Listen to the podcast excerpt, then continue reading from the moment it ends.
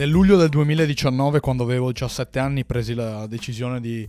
cominciare a parlare di calcio veramente, di esprimermi attraverso un podcast. In questo podcast si chiamava Alex Racconta e eh, si è evoluto poi in l'angolo del calciofilo. E oggi sto registrando l'episodio numero 300 in 4 anni e qualche mese, davvero un, un, traguardo importante soprattutto per la quantità di cose che ho detto nel corso degli anni che un po' mi inorgoglisce e soprattutto mi fa pensare molto a quanto io ami poi parlare di calcio, ami questo sport, ami esprimermi e ami farlo alla mia maniera cercando di portare contenuti che siano originali, che offrano una visione d'insieme e naturalmente ovviamente mantenendo in certi casi la calma, l'equilibrio, ma senza mai mancare di esprimere la mia opinione, dire qualcosa di concreto, di reale, che possa essere giusto o sbagliato, ma che possa magari lasciare qualcosa. E al di là della retorica eh, mi sono divertito tanto. In questi anni è cambiato tutto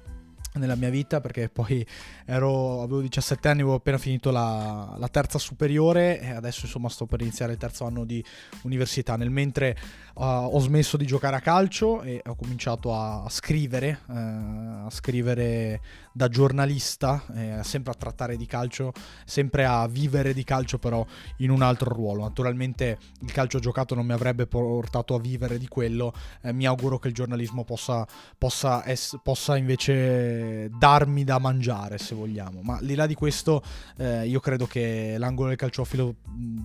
sia sempre stato una grandissima valvola di sfogo accendere il microfono, mettermi davanti a qualche appunto, analizzare fra tablet e computer in tutte le situazioni possibili, prendere spunti per episodi da partite, video su Instagram, riflessioni altrui e poi, per poi rielaborarle. E insomma, io credo che se andrà avanti in questa direzione mi fa un po' specie aver registrato ed essere eh, sul punto di registrare, di finire di registrare il trecentesimo episodio di questo, di questo podcast. E l'occasione per, per, parlare di calcio è quella che eh, mi riporta all'attualità, ma che allo stesso tempo ci dà un filo rosso con il passato. Perché di fatto il primissimo episodio che feci sull'angolo del calciofilo eh, fu quello di presentazione di, di, me stesso, di quello che volevo fare, eccetera, eccetera, molto imbarazzato, molto imbarazzante probabilmente da riascoltare oggi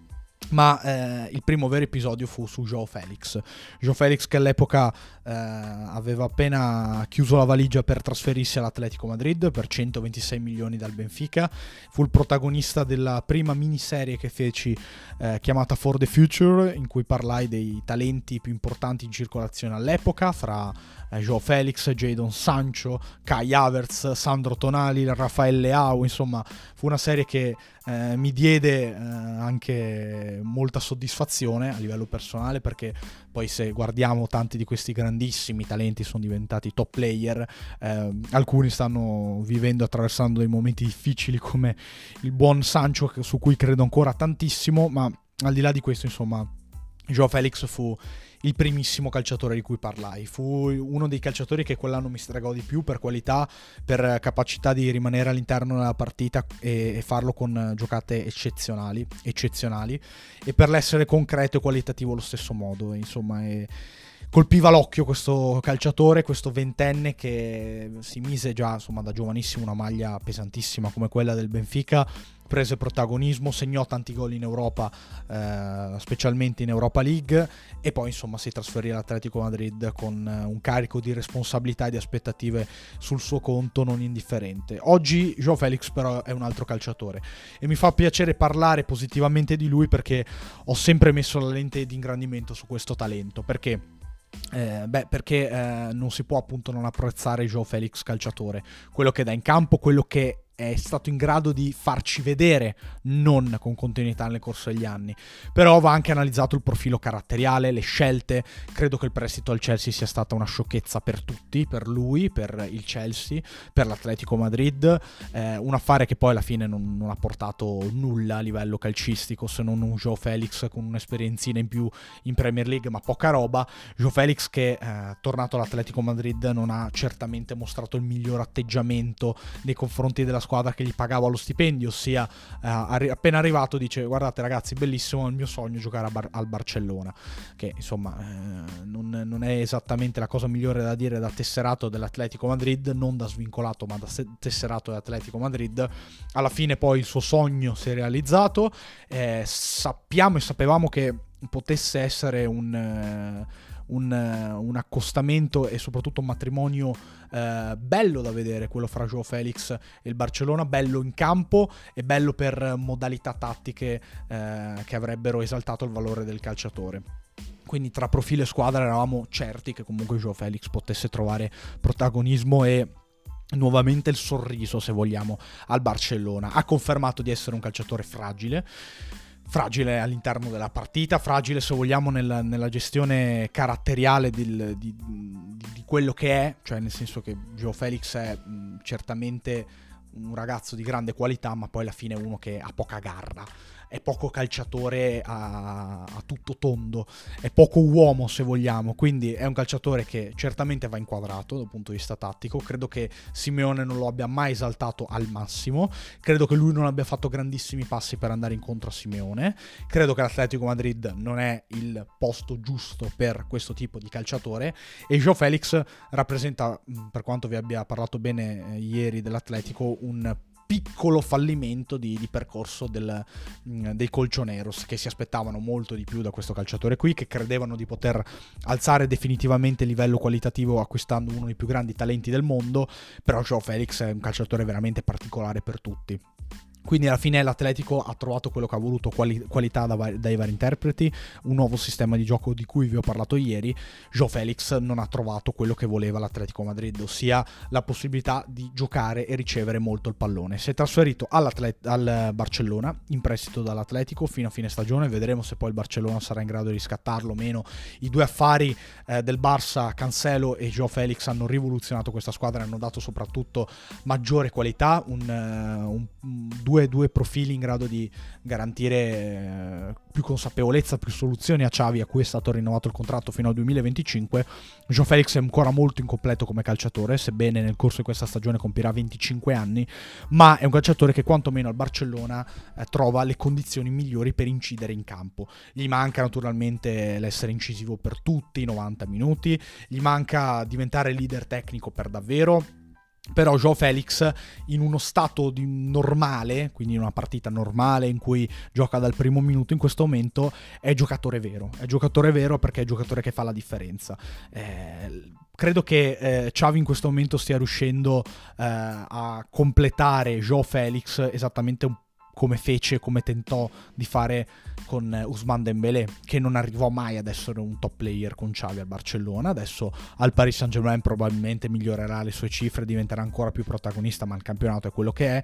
Eh, credo che invece con, con, Xavi, con Joao Felix Xavi possa, possa, fare quel passettino lì. Naturalmente non basterà quest'anno, ma eventualmente se dovesse rimanere per, per le prossime stagioni in Blaugrana, Joao Felix è giocatore definitivo. Vi vado ad analizzare Joao Felix al Barcellona, perché in questo momento ha giocato la bellezza di 5 partite da quando è arrivato al Barça, che non gioca più al Camp Nou, ma gioca all'Olimpico di Barcellona perché il suo stadio è eh, in ristrutturazione, in ricostruzione, insomma eh, verrà rinnovato il Camp Nou, sarà ancora più bello e sarà ancora più pieno di tifosi il Barcellona. In questo momento il Barça gioca all'Olimpico, ha vinto il campionato l'anno scorso, quindi parte secondo me con eh, maggiore consapevolezza nel suo percorso, l'inizio di stagione è positivo e credo che il Barcellona dovrà fare un netto passo in avanti per quanto riguarda le coppe europee, che negli ultimi anni eh, sia che il Barça abbia fatto bene con Xavi che eh, eh, negli anni precedenti, negli ultimi di Messi sono state una, una condanna vera e propria con eliminazioni umilianti, con eh, passivi pesantissimi in gare eh, importanti, vedi l'8-2 contro il Bayern Monaco, il Barcellona in questo momento è un po' maledetto fatto nelle coppe europee. L'anno scorso doppia eliminazione, Champions League, Europa League, in un girone difficile sì, ma che avrebbe potuto passare per la qualità che aveva a disposizione e eh, in un doppio turno crudele comunque per quanto concerne il sorteggio contro il Manchester United. Quindi è tutto da analizzare il Barcellona eh, in Europa quest'anno è partita però con il piede giusto la squadra di Xavi vincendo 5-0 contro l'Anversa e in generale in Liga eh, è, ha ricominciato dove aveva finito cioè giocando bene, ottenendo buoni risultati soprattutto facendo notare dei progressi anche sul piano del, dell'intensità e, della, e, del carattere perché è andata a riprendere una, una, partita praticamente finita contro il Celta Vigo eh, domenica che insomma sembrava poter aprire un, uno squarcio e dare eh, ancora dubbi a questa squadra qui, che però insomma già nella scorsa stagione aveva fatto passi in avanti a livello caratteriale rispetto ai primi mesi con Xavi, quindi io penso che il Barcellona abbia tutte le carte in regola per rivincere la Liga o quantomeno giocarsela fino alla fine e per fare una grande Champions League. E sostanzialmente al Barcellona si chiede questo. Certo i trofei sono importanti però mh, mm, sarà tutto da vedere e sarà tutto da vedere come si perdono questi trofei perché poi alla fine il Barça non può permettersi di pensare vinciamo subito tutto perché non c'è più Messi non c'è più Neymar non c'è più Suarez non c'è più quella squadra lì non c'è più quel progetto lì e penso che sia anche corretto così. A Xavi va dato comunque tempo anni ce ne saranno i giocatori ci sono quindi tranquillità, relax. Torniamo a parlare di Joe Felix arrivato appunto in prestito dall'Atletico Madrid, ci rimarrà eh, al Barcellona fino a fine stagione, esordio de- con 10 minuti contro l'Osasuna a Pamplona nella gara vinta per 2-1 dal Barça, quindi ingresso all'ottantesimo, primi minuti in maglia Barcellona per poi giocare subito titolare. Quella dopo contro il Betis 5-0, un gol, due tiri, 56 tocchi e 93% di precisione passaggi. 68 minuti invece contro l'Anversa in Champions League, esordio in Blaugrana in Champions, 5-0, MVP della partita con due gol e un assist, 51 to- tocchi e 94% di precisione ai passaggi. Contro il Celta Vigo gioca tutti i 90 minuti, risultando decisivo anche nel finale con un assist, Barça che era andato sotto per 2-0 contro la squadra di Benitez, un assist appunto in 55 tocchi, 85% di precisione ai passaggi, in generale uh, un aumento del minutaggio e uh, un, un'incisività anche nei minuti decisivi. Opaca forse la sua prestazione ieri contro il Mallorca, 64 minuti nel 2-2 finale, 3 tiri, di cui uh, un legno colpito, quindi eh, incisivo, Joe Felix, forse più versione attaccante nella partita ieri perché meno tocchi, 38 e 74% di precisione passaggi. Eh, naturalmente, insomma, eh,